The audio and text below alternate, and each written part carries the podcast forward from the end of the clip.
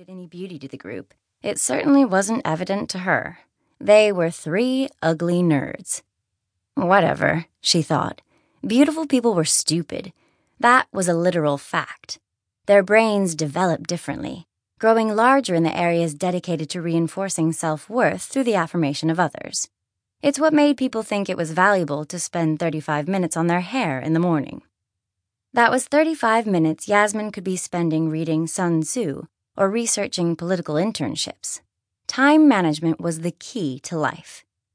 Yasmin considered any moment in which she was not actively engaged in the advancement of her goals to be a quantifiable loss. It wasn't a coincidence that the top students in their class were all minorities in some way. The white kids at Winship didn't bother competing academically. They would get whatever they wanted in life, whether they had the grades to back it up or not. Their fourth generation country club connections were the only currency they needed. Yasmin felt sorry for them. They would never know the powerful, ecstatic satisfaction that she felt at having to work hard to distinguish herself. Yasmin gave herself a quick once over in the mirror. She didn't like her outfit. On non uniform occasions at Winship, you had basically one option unless you wanted to look like a freak a cardigan set, color of your choice, with a short black skirt. In the spring and summer, you could wear floral, but obviously not past Labor Day. Preppy outfits were always designed to exhibit, never overshadow, the assumed natural radiance of their wearer. On Yasmin, they looked average and drab, but she didn't second guess her choice. Being different just wasn't worth the hubbub. She gathered up the materials for her high voltage electric arc. Tonight was the Science Expo, which excited Yasmin more than any football game or dance.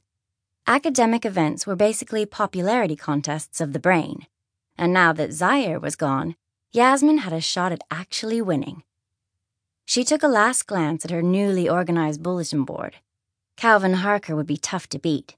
He was almost two years older than everyone else in the sophomore class. He'd had to drop out of school for 10 months because he had heart cancer or a brain tumor or something. By all rights, he should have been a junior. It wasn't fair. At least Benny Flax wouldn't be a problem. He was smart and had great grades, but his heart wasn't in the race.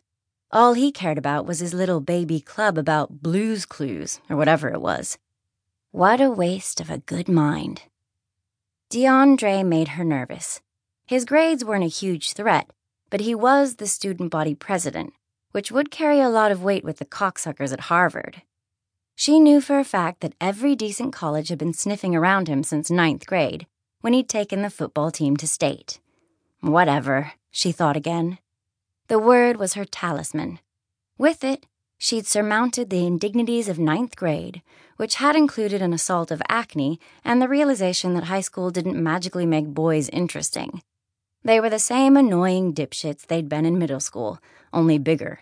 And if Yasmin ever wanted to have sex with one of them, she'd have to dramatically lower her standards. Not that sex was even a remote priority for Yasmin. The only climax that mattered to her was making it to the top of the class, that gleaming, perfect pinnacle where she'd grin down at everyone she'd crushed to get there. Outside the gym, 6:30 p.m. Benny felt like an impostor. He always did on these occasions. It was the clothes, khaki pants, blue blazer, tie. The outfit wasn't mandatory technically, but it's what every guy would be wearing. It wasn't what he'd planned to wear. He'd planned to wear his dad's gray wool suit, which had been hanging in the closet since the accident, immaculate and untouched. It was still in the plastic bag from the dry cleaners. The crease in the trousers was as perfect as if it had been ironed yesterday, not 18 months ago. Seeing it, Benny had stopped. He wasn't really going to wear this, was he? This was a man's suit, and he was just a kid. What if it didn't fit? What if he messed it up or spilled punch on it? What if his dad needed it? That last question was ridiculous, Benny knew. Benny's dad had severe brain damage from a plane crash and wouldn't be needing a suit tonight or possibly ever again. But still, what if he suddenly felt better and wanted to go out for a nice dinner in his suit? And when he went to the closet, it was gone, and the shock sent his brain back into its foggy maze. The idea was ludicrous.